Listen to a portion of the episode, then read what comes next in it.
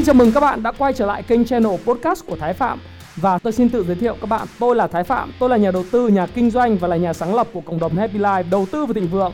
Trong channel podcast này chúng ta sẽ cùng trao đổi với nhau về những chủ đề về phát triển bản thân, về đầu tư khởi sự khởi nghiệp, đầu tư tài chính với mục đích là cùng giúp nhau để trở nên giàu có hơn.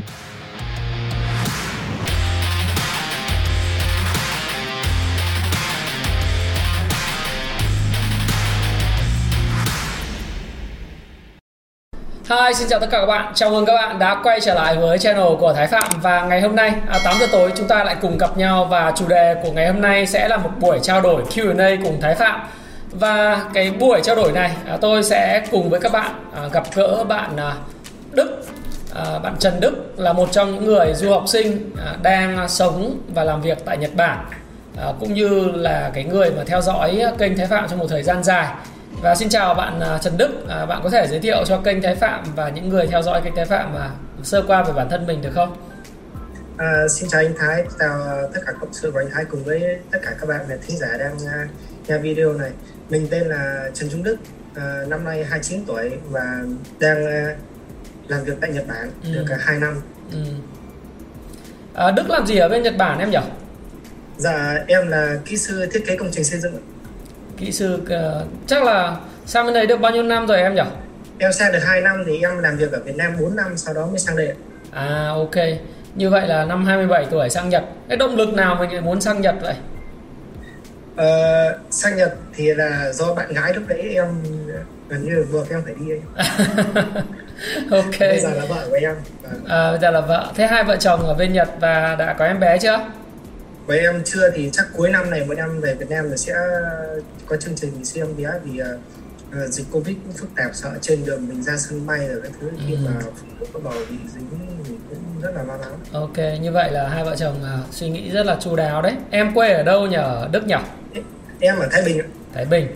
Rồi thì cái duyên cơ nào mà em biết đến kênh của Thái Phạm và Ờ, cái kênh Thái Phạm trong thời gian mà em theo dõi đấy em theo dõi được bao lâu rồi và nó đã cho em được những cái kiến thức hay là những cái kinh nghiệm gì không? Uh, nếu em biết đến anh trước khi em biết đến kênh Thái Phạm. Oh really? Thật sao? Uh, em xem cái chương trình Quốc Khánh Show ấy, à. anh Quốc Khánh ạ. Ừ. Thì em có uh, nghe một lần anh Quốc Khánh mời anh đến để chia sẻ về okay. thị trường chứng khoán. Ừ. Thì cách đây 2 năm rồi Ừ. thì trước đây em rất nghe hay anh Quốc Khánh nhưng mà gần đây khoảng một năm trở đây thì em mới bắt đầu em nghe em, em biết đến anh và em theo dõi kênh của anh rất là thường xuyên ok ừ. Thế thì uh, em uh, có một thời gian theo dõi anh rồi thì cái mà em có thể thu nhận được từ kênh Thái Phạm mà là cái gì có thể chia sẻ cho các bạn ở kênh Thái Phạm được biết được không? Cái cảm nhận của em. Ừ, thứ nhất là về chất lượng kiến thức thì em thấy rất là nhiều rộng ừ. tổng quan ừ. mang lại cho người xem một cái uh, view tổng quan không những về cái cái chứng khoán của Việt Nam ừ. nó như thế nào mà ừ. hơn nữa là còn uh, liên quan đến dòng tiền liên quan đến kinh tế thế giới và rất nhiều thứ khác ok tóm lại là một cái kênh mà em muốn tham khảo nó đúng không nào ok hôm nay đến với chương trình thì như nội dung của chương trình cũng như là đây là một cái chương trình Q&A tức là hỏi và đáp cùng Thái Phạm thì uh, bạn Đức uh, bạn Trần Đức bạn có cái câu hỏi gì cho Thái Phạm để có thể trao đổi uh, với lại Đức được không? À, em thì có đầu tiên là như chương trình cho phép thì em sẽ được có ba câu hỏi. Ok em em cứ hỏi đi. Thì uh, câu hỏi thứ nhất đó là trong một cái chu kỳ tăng lên của của một cổ phiếu ừ. Như em là nhà với em là nhà đầu tư đầu tư dài hạn thì trong một chu kỳ tăng có thể là rất là dài nhưng mà trên cái có thể là vài năm ok trên cái quãng đường đi từ điểm đầu cho đến điểm cuối một điểm cuối một cái lúc mà em muốn ừ. bán ra đấy ừ. thì nó sẽ có thường là nó sẽ có rất nhiều lần phiên sức cao chẳng hạn ừ. ví dụ như uh, tháng 1 cuối tháng 1 hoặc cuối tháng 4 như vừa rồi ờ thì nếu mà là một người mà có kinh nghiệm rồi là có kiến thức thì có thể cảm nhận được những cái điều đó ừ. em nghĩ là như thế thế Đúng thì rồi. thế thì có nên là thoát ra và cover lại hay là mình biết là ở ờ, không ai có thể biết chắc chắn được là một trăm phần trăm là nó sẽ xuống tận đâu và nhớ đâu mình vừa bán ra lại mất hàng ừ. đấy thế thì nên nên đánh đổi nên đánh đổi là mình cover lại bán đi cover lại hay ừ. là cứ đi theo nguyên cái con đường đấy như anh đã giữ Vinamilk đến 10 năm như vậy ạ? Ừ. Ờ, câu hỏi của em rất là hay và là một trong những câu hỏi mà anh uh, Thái Phạm cũng thường xuyên gặp phải uh, khi mà các bạn uh, đầu tư nhỏ hoặc là những cái bạn mới đến với chứng khoán thì cái câu trả lời ấy thì nó depends it depends tiếng Anh gọi là nó phụ thuộc vào tùy cái tính cách và tùy cái phong cách giao dịch À, Ờ, hay là kinh doanh cổ phiếu của những nhà đầu tư. Thí dụ như là đối với nhà đầu tư không có nhiều thời giờ thì ờ, anh thì anh cũng không phải là cái người mà khuyên giống như Warren Buffett là cứ mua và nắm giữ cả đời. Mà đối với nhà đầu tư không có nhiều thời giờ thì việc đầu tiên là mình phải hiểu được về cái uh, anh gọi là cái vĩ mô tức là cái chu kỳ vận động của một nền kinh tế và cái chu kỳ vận động của nền kinh tế nó sẽ dẫn tới một cái câu chuyện đấy là uh, thời điểm này là thời điểm mà chính phủ các nước ngân hàng trung ương các nước đang bơm tiền vào thị trường chứng khoán hay là bơm tín dụng vào nền kinh tế hay là rút tín dụng ra khỏi nền kinh tế. Bởi vì anh hay trao đổi với học trò của anh đó là khi tín dụng bơm vào thì trăm hoa đua nở và khi tín dụng rút ra thì uh, cuộc đời bế tắc và thực ra thì đối với lại những nhà đầu tư cá nhân thì người ta luôn luôn có câu nói đó là đừng bao giờ chống lại những hành động của Fed. Tức là khi mà Fed bơm tiền thì ờ, chứng khoán và các equity market nó sẽ tăng lên. Còn khi mà ờ, Fed rút tiền ra thì equity market nó sẽ giảm. Về cơ bản, điều này đúng trong mọi tình huống và đến một, không phải là 100% nhưng mà đến 80 90% những cái cuộc khủng hoảng tài chính toàn cầu hay là những cái quá trình bùng nổ gia tăng của thị trường chứng khoán thì đều có sự can thiệp của các ngân hàng trung ương. Thế thì để hiểu được à, cái câu chuyện là giữ dài hạn hay là đi theo những cơn sóng của thị trường thì điều đầu tiên mình phải hiểu về cái vĩ mô. À, cái vĩ mô là cái bối cảnh. À, chúng ta nói thí dụ một cái rất là cụ thể như hiện tại đi ha. Đó là bối cảnh vĩ mô hiện tại với cái đại dịch đang xảy ra như thế này và đại dịch với cái biến chủng Delta nó đang hoành hành khắp nơi trên thế giới. Cụ thể ở đây là hoành hành ở không những là ở Mỹ hiện nay số ca nhiễm tiếp tục tăng cao là bởi vì là cái số ca là dành cho những người chưa tiêm à, vaccine. Rồi ở Nhật em đang sống rất là nguy hiểm đúng không? Trung Quốc ở Việt Nam à, Đông Nam Á. Thế thì trong cái bối cảnh như vậy thì à, cái tiêu dùng nội nội địa tiêu dùng cá nhân của những cái người dân ấy, nó bị ảnh hưởng. Rồi sự di chuyển uh, du lịch tất cả mọi thứ nền kinh tế nó bị ngưng trệ. Đấy, thì uh, chính phủ chỉ còn cái cách đó là tăng chi tiêu công và uh, sẽ có những gói kích cầu. Uh, giống như uh, ngày hôm qua em nhận được thông tin đấy là bên Mỹ họ đã duyệt chi 1.200 tỷ đô la để kích cầu cho cái cơ sở hạ tầng sân bay cảng biển bến bãi. Và họ dự chi uh, sẽ phê duyệt là 3.500 tỷ gói kích cầu 3.500 tỷ đô la đấy là con số rất lớn trong vòng 5 15 năm cho kích cầu sau cái đại dịch để mà gia tăng cái chi tiêu của người dân. Thế thì kích cầu nó có nghĩa là bơm tiền vào nền kinh tế và khi bơm tiền như vậy thì chúng ta có thể nói rằng là với cái cái môi trường lãi suất thấp cộng với lại tiền bơm vào nền kinh tế thì cái môi trường này rất là thuận lợi cho những cái tài sản tài chính. Thí dụ như là bất động sản, chứng khoán. Đấy thì bất động sản chứng khoán là hai cái kênh cùng với kênh kinh doanh sau cái đại dịch nữa. Nó sẽ được hưởng lợi từ cái hoạt động này của các ngân hàng trung ương và các cái chính phủ. Và như vậy thì ờ, khi mà hiểu cái bối cảnh thì bây giờ quay trở lại câu hỏi của em là giữ dài hay không? Hay là chúng ta tận dụng những cái cơn sóng?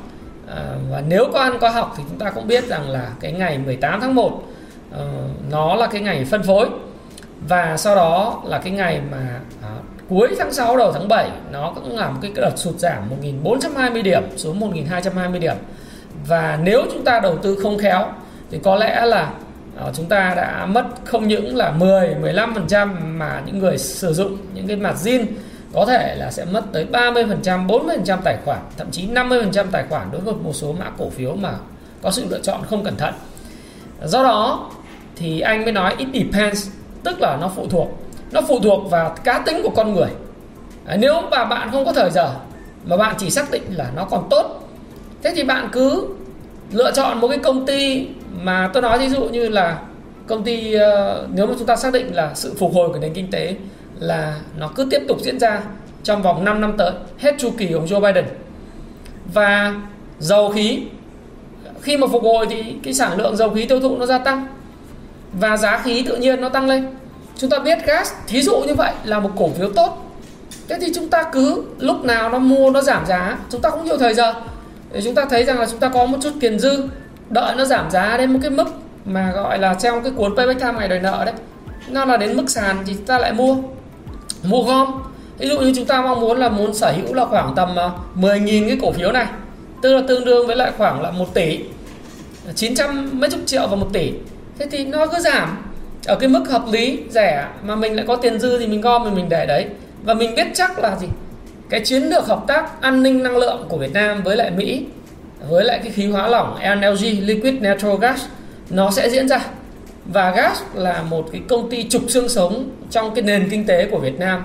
Bởi vì gas là một cái đơn vị chiếm tới 20% sản lượng điện toàn quốc và đặc biệt ở vùng uh, từ Sơn Mỹ uh, của khu vực uh, Ninh Thuận cho tới tận mũi Cà Mau.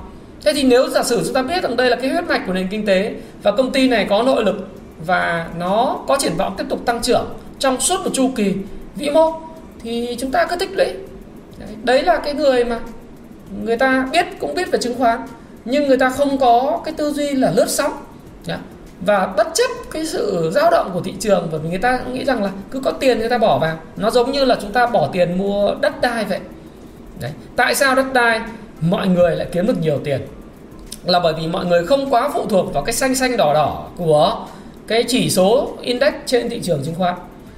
Ví dụ như nếu như anh cũng đùa anh bảo là bây giờ tại sao mua đất thì cứ 3 năm người ta mới tính 4 năm 5 năm người ta mới tính rằng là người ta lời bao nhiêu phần trăm lời gấp đôi hay gấp ba. Phải không nào? Thế thì mình thấy mua đất mua đất đi. À, thì đất ở quê giả sử ở quê anh ở Hạ Long anh mới nói là quê anh Hạ Long là đất ờ, cách đây ờ, có 3 năm là một cái miếng đất ven biển ở Sienco 5 giá đất của nó là 12 triệu rưỡi một mét cho đến 14 triệu một mét.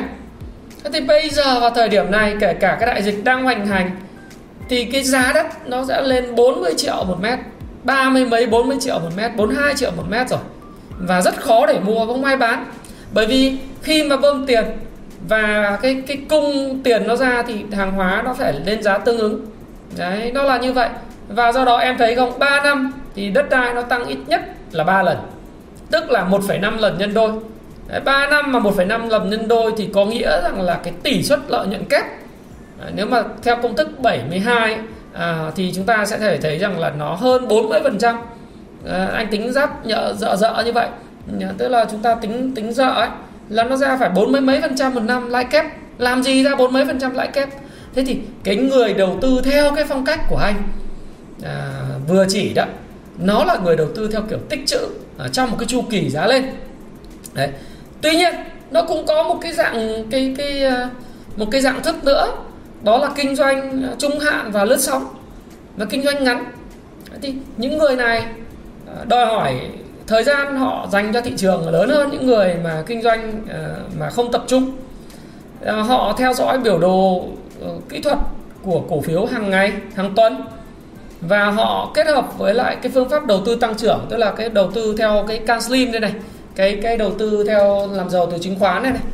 Thì cứ cổ phiếu nào mà có sự tăng trưởng đột phá về doanh thu, lợi nhuận và ROE thì họ đầu tư. Và cổ phiếu bao giờ cũng có trải qua bốn cái giai đoạn giai đoạn à, đầu tiên giai đoạn tích lũy à, giai đoạn thứ hai giai đoạn tăng trưởng giai đoạn phân phối và giai đoạn thoái trào. Thế thì người ta đầu tư vào cái giai đoạn tăng trưởng là giai đoạn tốt nhất của một cái cổ phiếu. Và họ để ý cái dòng tiền thông minh và họ thoát ra khi trước khi có cái hiện tượng buying climax tức là cái hiện tượng mua bán cao trào. Đấy thì và bằng cái việc làm và lặp đi lặp lại những việc như vậy ở các cái dòng cổ phiếu khác nhau thì họ kiếm được ờ, khá là nhiều tiền. Bởi vì họ là dân chuyên. Anh nói ví dụ như là trong cái giai đoạn vừa rồi À, anh chia sẻ sâu một tí. Trong giai đoạn vừa rồi khi mà thị trường ờ, em có nhớ nếu em coi các video của anh và tất cả khán giả của kênh Thái Phạm coi video Thái Phạm thì từ cái đầu tháng 6 đấy, cụ thể ở đây là vào khoảng cuối tháng 5 đầu tháng 6 trước khi cái kỳ Euro 2021 nó diễn ra thị trường lúc đấy là đang ở 1340 cho đến à, nó 1340 1350 và anh Thái bảo là à, tôi thì tôi thích xem bóng đá cho nên tôi sẽ thoát hết tất cả các cổ phiếu ra và tôi giữ cái tỷ lệ à, kiểm soát à, an toàn cho mình 50 50 50 tiền và 50 hàng. Và tôi thoải mái xem euro. Thì tôi cũng không biết là thị trường nó sẽ còn tăng lên 1420 thực vật quả thật là anh không có biết. Nhưng mà dù thị trường có tăng hay giảm thì vì anh cầm một 50% là tiền và 50% là cổ phiếu cho nên anh ăn ngon ngủ yên coi bóng đá thức khuya đến 4 giờ sáng cũng không có vấn đề gì bởi vì ngày mai anh biết rằng là 10 rưỡi anh mới dậy. 10 rưỡi anh mới dậy thì anh không biết thị trường sẽ ra làm sao. Đấy thì đó là thời điểm mà à, anh cầm tiền nhiều hơn hàng, tức là cầm tiền nhiều hơn cổ phiếu. Nhưng đến lúc mà ngày à, sau Euro là ngày 12 tháng 7 chung kết, và ngày 15 tháng 7 anh làm cái video thì lúc đấy là thị trường nó đang ở 1268 1240 1268 điểm. Thì các bạn có thể coi lại cái video là đầu tư gì để kiếm bộn tiền nửa cuối năm 2021 với lại khoảng gần 200.000 lượt coi đó thì anh mới nói rằng cái giai đoạn này là cái thị trường, cái PE của nó rẻ, một cách tương đối. Và anh thấy rằng là một ngày là 14 15 nghìn tỷ nó giao dịch trên thị trường. Anh thấy cái nhóm ngành cảng biển nó sẽ không bị ảnh hưởng gì. Nhóm ngành phân bón rất là tốt, nhóm ngành dầu khí cũng rất là ok, nhóm ngành chứng khoán rất là tốt, nhóm ngành bất động sản dân cư tốt. Thì anh lại bỏ tiền anh mua vào. Đấy, thì lúc đó và từ 15 tháng 7 cho đến thời điểm này thì ờ, anh lại thấy rằng là cái tài sản cái nát cái net asset value của anh nó tăng lên. Thì đến thời điểm này thì thú thật là anh vẫn rất là tin rằng là thị trường nó sẽ có những cái rung lắc trong ngắn hạn. Đấy, thế nhưng mà rung lắc trong ngắn hạn nhưng rồi nó sẽ đi lên bởi vì cái kênh chứng khoán hiện tại là cái kênh mà gần như là duy nhất có thể đi tiền một cách thoải mái vào thời điểm hiện tại. Do đó thì anh ờ, không có chốt lời mà anh cũng không có cầm tiền nhiều tức là anh không dùng margin nhưng anh cũng không có cầm ờ, tiền. Anh chỉ để khoảng độ 10% 15% tiền mà thôi còn lại 85% là cổ phiếu. Và anh giữ 85% cổ phiếu đó. Đấy, anh giữ bởi vì anh chấp nhận cho sự rung lắc bởi vì anh anh cược vào cái câu chuyện là thị trường nó sẽ đi lên và hồi phục sau đại dịch. Và dòng tiền sẽ bị tắc nghẽn do đó thì nó sẽ đi lên. Thì anh lại cầm cho đến khi nào mà anh cảm thấy rằng là có những cái rủi ro? Thì anh lại rút ra. Nó như vậy. Nhưng bởi vì anh làm được như vậy là vì sao? Bởi vì anh gắn kết với thị trường. Anh có cả cái phân tích uh, căn bản và phân tích kỹ thuật cộng với lại cái thời gian của anh dành cho cái công việc này. Anh nghĩ là nó nhiều hơn thời gian dành cho cái công việc uh, mà các em cũng giống như công việc chính của em hàng ngày vậy. Nó là một sự chuyên tâm mà một sự chuyên tâm bởi vì công ty của anh là một công ty chuyên về đào tạo uh, về đầu tư chứng khoán và sách chứng khoán à, chính bản thân anh cũng làm nhà đầu tư cho nên cái việc mà anh gắn kết với thị trường rất sâu đấy là việc bình thường. Nhưng với những người khác à, thì trừ cái thời gian đại dịch này mọi người thời gian nhiều chứ còn nếu mà lúc mà mọi người đi làm mà mọi người đầu tư như thế thì xếp đuổi việc mất phải không nào? Cho nên mình phải chọn được cái thời điểm à, chọn được cái à, cái cái môi trường để hoạt động cái bối cảnh của cái thị trường chứng khoán và cái phong cách của mình cũng như là cái khoảng thời gian của mình để mà chọn lựa cái cách đầu tư cho nó phù hợp đấy là cái câu trả lời của anh anh hy vọng là đức có thể được thông não hơn phần nào về cái chuyện này. Vâng em sau khi được nghe giải thích thì em cũng hiểu hơn được cái cái cái phong cách để mà em sẽ chọn để con đường em đi phía trước. Ừ, nếu mà em xác định là em chuyên nghiệp luôn thì nó lại là 8 tiếng đến 10 tiếng về bảng điện. Và sau đó thì em phải làm việc sau. Còn nếu với em là cái người mà có công việc mà anh khuyên đấy là sự bền vững đó là với người như Đức và những cái bạn mà đang theo dõi ở channel Thái Phạm, bạn đang có một công công việc của bạn. Bạn đang có một công việc nó gọi là công việc chân chính, tay phải và nguồn thu nhập số 1 đó là việc đi làm, tích lũy, làm nhà nước, làm bên ngoài cũng được. Tôi không biết, nhưng bạn có một nguồn thu nhập hàng tháng gọi là cash flow. Thế thì bạn phải chọn cái cách mà bạn đầu tư ấy à, để làm sao cho ngủ ngon, ăn ngon, ngủ yên, đó là bạn phải chọn được. Thứ nhất môi trường này có phải là môi trường đầu tư cổ phiếu được không? Cái thứ hai là cái công ty nào mà mình nghĩ triển vọng của nó, bỏ qua yếu tố đại dịch đi, cái triển vọng của nó ờ, trong dài hạn ấy nó sẽ còn tiếp tục tăng lên và cái công ty này thực sự mình có cái công cụ để đánh giá nó là tốt hay không tốt. Ví dụ như anh nói, đó là mình có cái công phu stop pro đi, là mình biết được là cái cổ phiếu này về báo cáo bảng cân đối kế toán, về báo cáo kết quả kinh doanh, rồi bảng lưu chuyển tiền tệ cũng như là những cái điểm mà can slim điểm 4M rồi những cái rủi ro của nó có hay không Đấy. thì mình đánh giá đó để mình thấy là à nó là một thứ mà về mặt định tính cũng tốt và mặt định lượng cũng tốt và tương lai của nó có triển vọng thì tôi nghĩ rằng là tôi sẽ tích lũy nó và cứ mỗi một buổi tối à, bạn về bạn à, trong giờ làm thì bạn cứ tập trung bạn làm mỗi một buổi tối hoặc là nghỉ giải lao buổi trưa bạn coi cái bảng điện một tí hoặc là trong cuối giờ về nhà lại lôi báo cáo tài chính của công ty ra đọc hoặc là sách vở ra đọc hoặc là mình lôi cái uh, gọi là bản cáo bạch thường niên của công ty ra đọc để hiểu về ngành nghề. Thì đó là cái cách uh, để mà mình có thể biến cái chứng khoán trở thành cái nguồn thu nhập thứ hai. Đấy, nó cũng giống như cái cách mà chúng ta đầu tư bất động sản vậy nhưng mà bất động sản thì chúng ta cần một cái số tiền vốn kha khá. Đấy, nhưng mà chứng khoán thì nó có thể tích trữ từ từ và thành công anh nói thật sự là những người mà đầu tư theo phong cách đấy anh đã biết là bạn bè của anh thành công rất là nhiều. Đặc biệt là họ tích trữ những cái cổ phiếu như là à, Vinamilk cái đợt mà cách đây khoảng độ tầm 4 năm trở về 10 năm trước đó. Hay là FPT trong vòng 4 năm trở lại đây thì tài sản của họ tăng hai lần ba lần là bình thường. Đấy. Nếu, nếu như bọn em để ý cái video của anh mà à, đánh giá cái cái giá trị thật của Vinamilk năm 2019 ấy, thì đến thời điểm này là giá nó tăng gấp 3 lần rồi phải không nào à.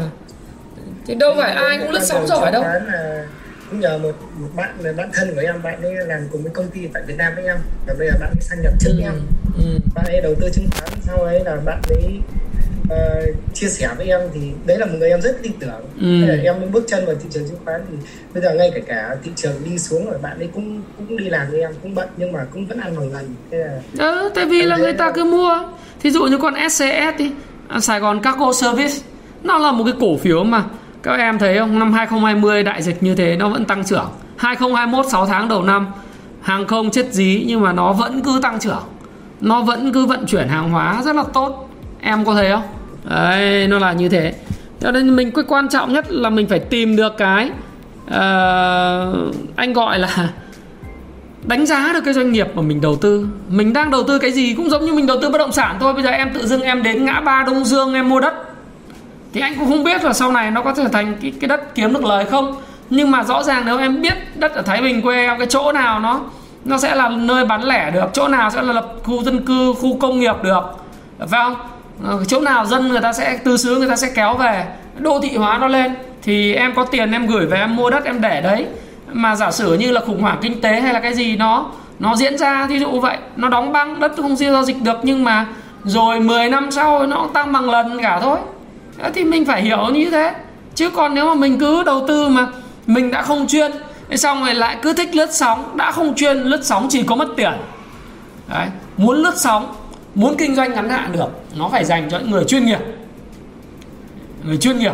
Người chuyên nghiệp thế nào là chuyên nghiệp? Chuyên nghiệp là cái người mà gắn kết, thở với thị trường hàng ngày, hàng giờ.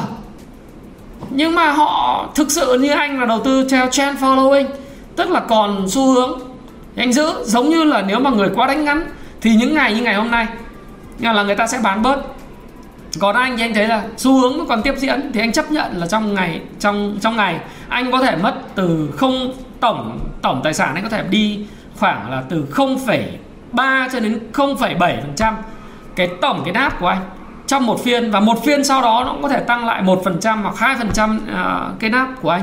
Nhưng cái xu hướng của thị trường chung nó là xu hướng đi lên. Đấy là như thế. Hoặc là nó tích lũy rồi rồi nó sẽ đi lên. Đấy, thì thì cái đó là cái mà phong cách và phù sự phù hợp. Ok cái câu hỏi thứ hai của em là như là thế nào? À, câu hỏi thứ hai của em là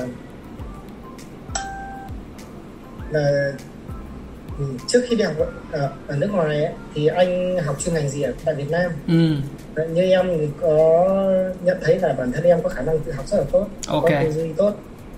À, thì tương lai thì em về Việt Nam em làm việc thì em nghĩ là em sẽ có nhiều thời gian rảnh rỗi thì em sẽ học thêm về kinh tế thế thì như vậy thì em nên bắt đầu từ đâu để mà mục tiêu của em là có thể nhìn nhận được về nền kinh tế này ừ. về dòng tiền này ừ. phân tích được uh, cụ thể các rõ ràng các loại hình doanh nghiệp hoặc chí là đọc được báo cáo tài chính một cách minh bạch rõ ràng hiểu được tường tận những cái đấy anh nghĩ câu hỏi này là câu hỏi rất hay của Đức và anh nghĩ là đấy là câu hỏi của rất nhiều các bạn mà muốn tìm hiểu về lĩnh vực uh, chứng khoán và đầu tư kinh doanh. Warren Buffett có một câu nói rất là nổi tiếng đó là ai mà là nhà đầu tư uh, thành công thì cũng là một nhà kinh doanh thành công và ai là một nhà kinh doanh giỏi thì cũng sẽ là một nhà đầu tư giỏi. Lý do tại sao là bởi vì người kinh doanh giỏi người ta biết cách uh, người ta biết cách đọc cái ngôn ngữ kinh doanh đó là báo cáo tài chính. Yeah. Thế thì uh, trước đây thì anh Thái có cái lợi thế hơn bọn em là anh Thái là sinh viên à, của ngành quản trị kinh doanh của Đại học Kinh tế Quốc dân à, trong cái khóa niên khóa 2000 à, và anh Thái sau đó thì có học theo cái chương trình cũng là chuẩn quản nó là chương trình MBA sinh viên cao học về quản trị kinh doanh của Mỹ thế thì cái câu hỏi ờ, của em ra đối với dân kinh tế bọn anh thì nó cũng sẽ giống nhau, tức là ai mà nhập môn thì cũng kinh tế học đại cương, sẽ bao gồm kinh tế học vi mô, vĩ mô, và sau đó là sẽ đến những cái môn chuyên ngành về ờ, kế toán, về kế toán thì học về báo cáo tài chính cũng có một chút, rồi học thêm về những cái quản trị sản xuất, quản trị kinh doanh, vân vân. Tuy nhiên thì để mà góp phần cho hiểu được những cái gì liên quan đến dòng tiền về kinh tế vĩ mô thì anh nghĩ rằng là như thế này này là việc học đào tạo chính quy tại trường nó chỉ góp cho anh anh nghĩ là vào khoảng 40% những cái sự hiểu biết của anh đối với lại cái thế giới tài chính và kinh tế. Còn lại nó đến từ khả năng đọc, tự học và tự đọc. Đấy À, thực ra thì không phải là chỉ có anh mà anh nghĩ rằng là rất nhiều người sau khi học uh, kinh tế học ở trường chuyên ngành kinh tế học hay là chuyên chuyên ngành quản trị kinh doanh ở trường Việt Nam hay là kể cả trường Hoa Kỳ ra trường thì cũng quên bén những kiến thức mình đã học. Đấy. Tuy nhiên là ờ, họ bắt đầu đọc rất nhiều sách và họ có thể là sẽ đi theo học những chương trình về phân tích tài chính CFA hay là họ đọc thêm những sách về đầu tư ví dụ như bắt đầu bắt đầu từ làm giàu từ chứng khoán payback time ngày đòi nợ rồi những cuốn sách về đầu tư khác để bắt đầu hiểu về cái thế giới tài chính và đầu tư những suy nghĩ của nhà đầu tư tài chính. Rồi bắt đầu họ quay ngược trở lại với lại kinh tế học vĩ mô. Đấy thì uh, trong kinh tế học vĩ mô thì anh cái rất thích cái cuốn Basic Economics của Friedman. Thì cái cuốn đấy sẽ là cái cuốn mà anh cái trong năm nay sẽ dịch và phát hành tại Việt Nam nhưng nếu bạn chưa có cuốn đấy và không đọc được tiếng Việt, thì các bạn có thể học cái giáo trình à, kinh tế học à, vĩ mô và kinh tế học, vi mô của trường đại học kinh tế quốc dân Hà Nội là một trong những giáo trình mà anh nghĩ là rất đầy đủ các thầy tập hợp, rất đầy đủ những cái thông tin. Thế nhưng mà học cái đó thì nếu quá chuyên sâu thì em sẽ đi vào quản lý kinh tế công mất. Em em em hiểu rằng là những người nghiên cứu kinh tế học thì họ biết những khái niệm căn bản thôi, còn nếu ứng dụng vào trong cuộc sống và đầu tư thì nó liên quan đến dòng tiền, nó liên quan đến sự chuyển động của các cái nguồn cung tiền, vân vân thì em phải update. Và anh thì anh thấy rằng là sách ờ, cụ thể là những sách về tài chính, sách về đầu tư và các cái trang mạng chia sẻ các kiến thức trên các blog và những nhà đầu tư họ chia sẻ hàng ngày. Ví dụ như ở anh tin rằng là Đức và các nhà đầu tư ấy khi mà đọc những cái điểm tin của anh hàng ngày trên cộng đồng Happy Life thì học hỏi rất nhiều. Phải chịu khó học và chịu khó đọc thôi. Chứ không có cách nào để mà uh, có thể là kiếm được cái cái kiến thức được. À, thì anh nghĩ rằng là như này. Anh lấy thí dụ một cái một thí dụ là cái ông phù thủy chứng khoán Mark Minervini của Mỹ đấy. Anh đọc uh, trên Twitter đây. Là ông này ông ấy Ờ, bỏ học năm à, lớp 8 ờ, nhưng mà hiện nay thì ông có 4.000 cái cuốn sách ở trong cái thư viện cá nhân và đã đọc hết tất cả 4.000 cuốn sách này. Và thậm chí một số cuốn sách à, mà ông rất thích đó là những cuốn về Jesse Livermore cuốn về Wyckoff hay là cuốn về làm giàu từ chứng khoán này này. Là ông đọc 30 40 lần. Trước khi ông có thể là uh, mua được sách thì ông nói ông spent lots of time in library, tức là ông dành rất nhiều thời gian ở thư viện, công cộng. Và em biết là Mark Minervini trước khi trở thành phù thủy chứng khoán thì ông có 7 năm là buôn chứng khoán, không có lợi nhuận. Tức là lợi nhuận âm hoặc lỗ 7 năm. Thế nhưng mà ông nói rằng ở Mỹ thì không có lý do gì để mà không tự giáo dục cả. Và thành công là bắt đầu success starts with education đây là cái tweet của Mark Minervini và cách đây khoảng 3 hôm. Anh thấy đọc hay quá anh mới chụp màn hình lại anh ghi lại. Thế đối với bọn em cũng vậy. Anh chỉ nói là Đức hiện nay là kỹ sư về cầu đường. Phải không nào? Vâng đúng đại học về cầu đường đại học giao thông vận tải hay đại học uh, xây dựng?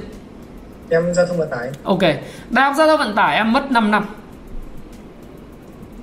Anh Thái là sao? Tại sao anh biết? Vì anh Thái cũng là người ờ, được đỗ vào trường giao thông vận tải và đỗ đại học uh, kinh tế quốc dân đồng thời. Đấy nhưng anh không chọn giao thông vận tải. Hồi xưa là có khoa cầu đường pháp à, phải không? Nhưng anh không chọn vì anh thích làm kinh tế máu kinh doanh hơn. Thì có hai nguyện vọng thì anh đỗ cả hai nhưng mà anh không chọn giao thông vận tải. Thứ nhất là bởi vì cái điểm anh đỗ ở đại học giao thông vận tải rất là thấp. Cái thứ hai là là thấp hơn so với điểm đại học kinh tế quốc dân. Đại học kinh tế quốc dân là anh đỗ là cũng gần như là top uh, của top số 1 của khoa. Thế nhưng mà thì vào đấy nó ách hơn lúc đấy thì mình chỉ nghĩ thế thôi. Và thứ hai mình muốn kiếm tiền. Nhưng anh muốn nói em là như này. Em đã bỏ đến 5 năm mà em học một cái món khó như là cầu đường ấy, thì cái món kinh tế nó không có nghĩa gì cả. Cái dân ba na dân mà đã thông minh thì sẽ bỏ 5 năm để học về cầu đường được thì chắc chắn một niềm tin chắc chắn đó là em học những khái niệm cơ bản về kinh tế. Một thời gian chỉ cần 3 năm làm rảnh cái ông Mark Minerva Mark Minervini này ông mất đến đến 7 năm không kiếm được tiền mà em. Ông mất 7 năm không kiếm được tiền. Thì ông đọc như thế mà ông cũng thành phù thủy chứng khoán bây giờ viết sách bán chạy ầm ầm. Ờ, tiền kiếm rất nhiều. Thế thì cái món này nó phải đào luyện phải đọc thôi. Thì em muốn giỏi thì em phải đào đào đào luyện. Và tôi cũng nhắn nhủ cho tất cả các bạn ngoài kia những khán giả của anh Thái Phạm những người trẻ đó là gì? Đừng bao giờ hỏi xuất phát điểm của mình đang ở đâu. Mình có làm được không? Mà nếu mà mình có một cái niềm tin mình sẽ làm được thì mình sẽ làm được. Mình mà muốn là mình có làm được bởi vì ở đâu có ý chí ở đó có con đường. If there is a will there is a way. Luôn luôn có con đường cho những người uh, ham học hỏi cầu tiến. Và thất bại không nản. Coi cái thất bại nó giống như là một trong những cái nấc thang để mà mình thành công. Nó là bước thang tạm thời thôi. À, thất bại luôn luôn có thất bại. Chuyện mà đầu tư một năm đầu tiên cũng có lợi nhuận đấy là bình thường. Nhưng mà đừng bỏ cuộc. Thái Phạm cũng chia sẻ bạn là tôi may thôi. 2005 2006 tôi vào tôi kiếm được tiền nhưng mà sau đó 2007 tôi chết. Đúng không? Rồi đến 2018 vẫn dính. Mặc dù là 209 kiếm được tiền 2010 cũng vẫn sập bình thường. 22 đến 2015 nó tăng thương nhưng mà vẫn gắn bó với thị trường và từ đó mình học hỏi rất nhiều. Do đó thì anh có lời khuyên như vậy cho Đức. Và những cái bạn mà có câu hỏi là có thể được không thì anh nói có thể nhưng mà ý chí của em đến đâu?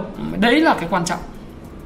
Vâng em cảm ơn em thì uh, uh, từ ngày lên Hà Nội ấy, thì em bảo với các bạn của em là bọn em có một nhóm bạn rất là thân nhau uh, đều ở quê lên Hà Nội học cả thì bảo là ngoài tiền ra thì cái gì cũng có quan trọng nhất là có sức khỏe có tự tin. Nên là có trí tuệ có vâng. tiền. Ừ. và cái người Việt Nam mình ấy Đức bọn em xác nhận được. Tức là bọn em phải có trình độ.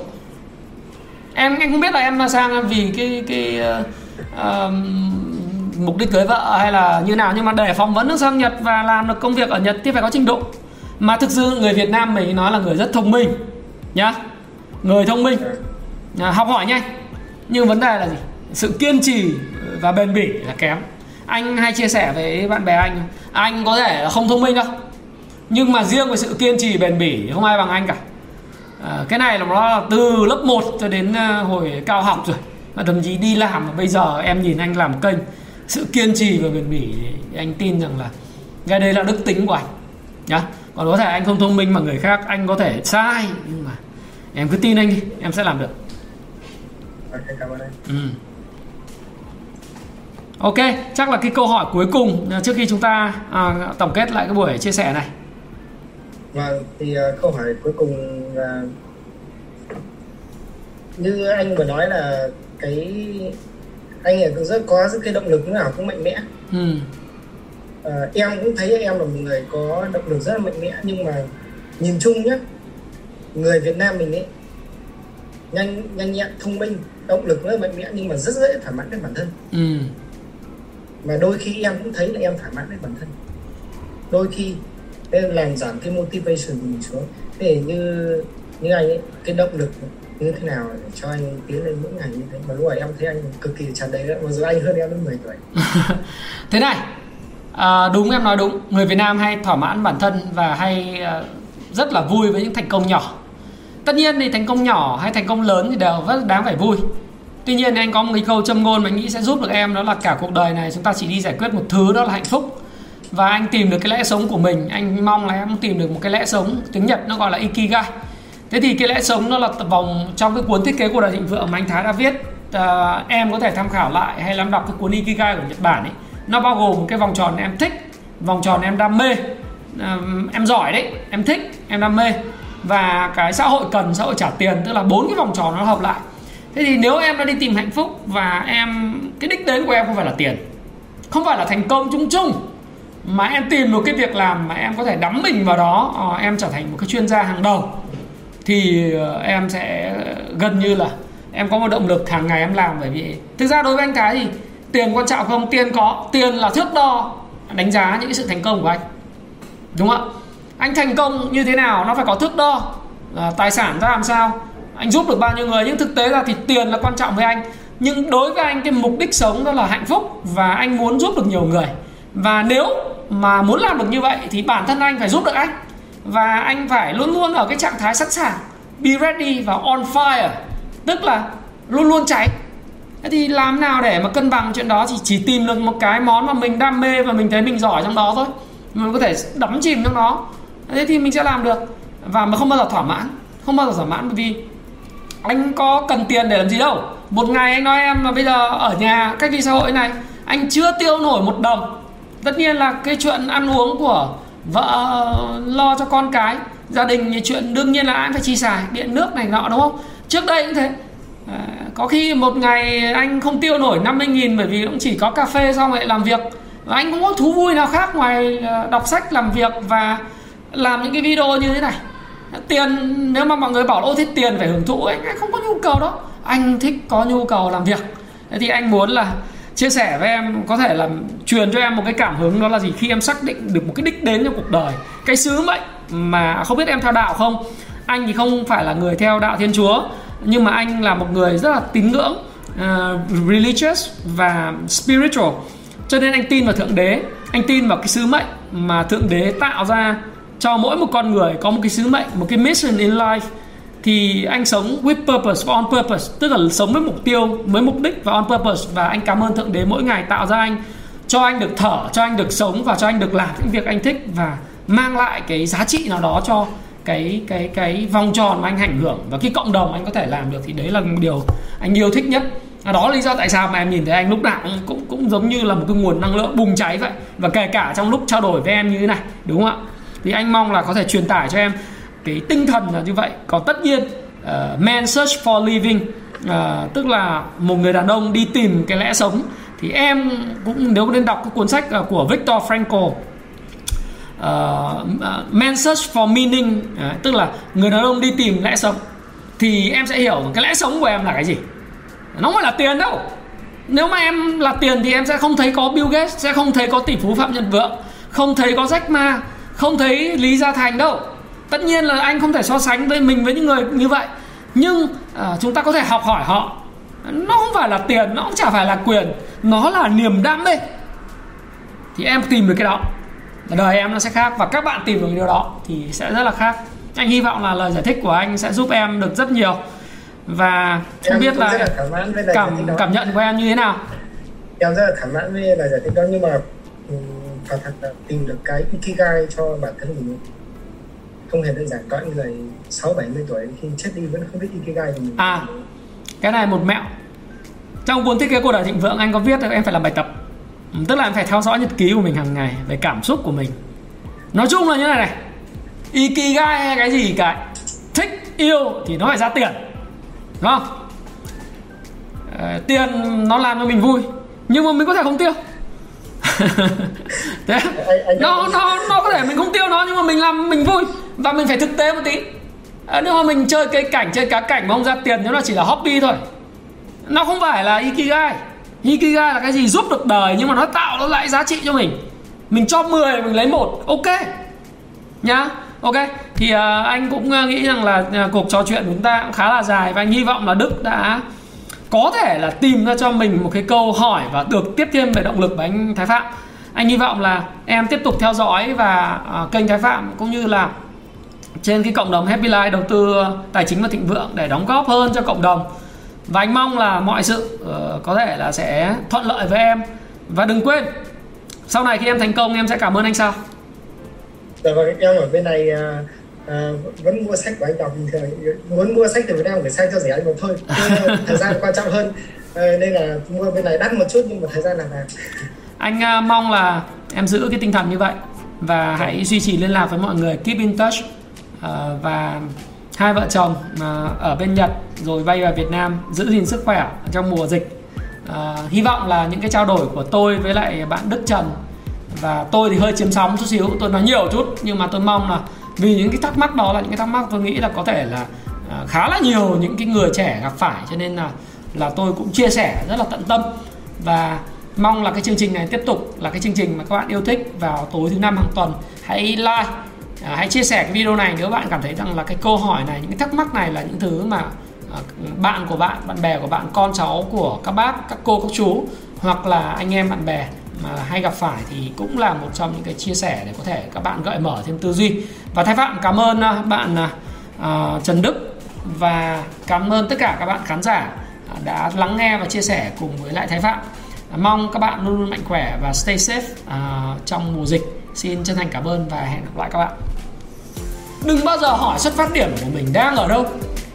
Mình có làm được không? Mà nếu mà mình có một cái niềm tin mình sẽ làm được thì mình sẽ làm được mình mà muốn là mình có làm được bởi vì ở đâu có ý chí ở đó có con đường. If there is a will there is a way. Luôn luôn có con đường cho những người uh, ham học hỏi cầu tiến. Và thất bại không nào? Coi cái thất bại nó giống như là một trong những cái nấc thang để mà mình thành công. Nó là bước thang tạm thời thôi. À, thất bại luôn luôn có thất bại. Chuyện mà đầu tư một năm đầu tiên cũng có lợi nhuận đấy là bình thường. Nhưng mà đừng bỏ cuộc. Hãy chia sẻ những thông tin này nếu bạn cảm thấy nó hữu ích với bạn và hẹn gặp lại các bạn trong chia sẻ tiếp theo của tôi nhé.